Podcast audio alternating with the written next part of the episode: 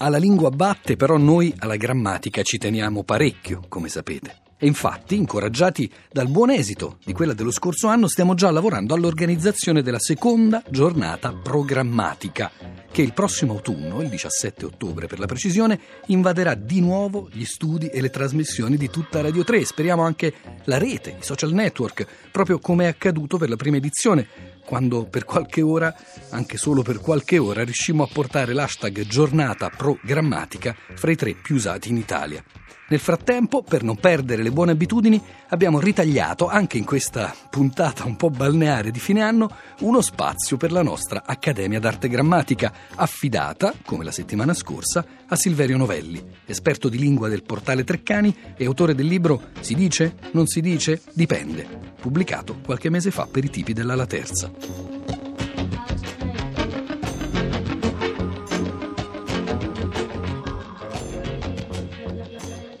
Maurizio Pezzanera ci dice: Ma il trapassato remoto? Io mi sono arenato per mancanza di esempi da offrire alla mia eh, nipotina dislessica. Ha fatto tutto lo schema dei verbi, eccetera, e poi invece vado a leggere sul sito della Treccani e lì vi si sostiene che il verbo stativo essere non ha trapassato remoto, fui stato, cosa che poi si ripercuote anche sulla costruzione del passivo fui stato stato. Eh, dice però Maurizio, ma in tutti i manuali ci sta sto trapassato remoto, che facciamo?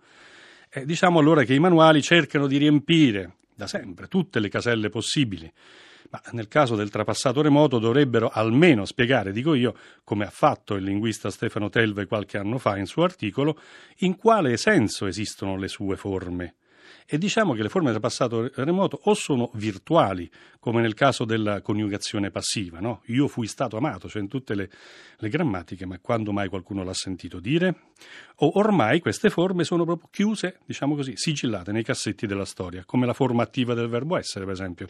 Fui stato, che addirittura comincia a declinare, a uscire dall'uso dal XVII secolo. Oggi nessuno, diciamo la verità, usa il trapassato remoto parlando e nell'uso scritto vivo, per esempio, no? quello dei giornali, dei quotidiani, chi l'ha visto?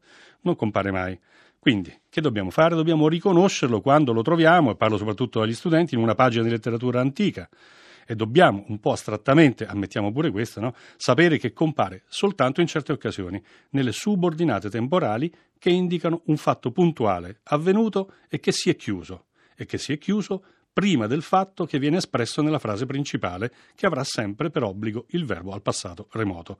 Non appena ebbi aperto l'ombrello, un classico, smise di piovere. Perciò, diciamo, dobbiamo dare in questo caso ragione alla Treccani. Il verbo essere stativo, cioè che indica uno stato continuativo o permanente, non può avere il trapassato remoto, perché il trapassato remoto ha un valore invece perfettivo e terminativo. Là si chiude.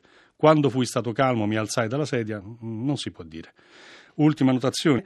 Nel caso di essere come verbo di esistenza, invece, diciamo che il trapassato remoto può ancora avere un suo senso. Se io dico appena ci fu stata la premiazione tutti se ne andarono, vuol dire che nel momento preciso in cui la presentazione finì, tutti andarono via. Se avessi semplificato usando solo il passato remoto e avessi detto appena ci fu la premiazione, tutti se ne andarono, qualcuno avrebbe legittimamente potuto intendere che la sala si era svuotata e tutti si erano squagliata prima ancora che cominciasse la premiazione.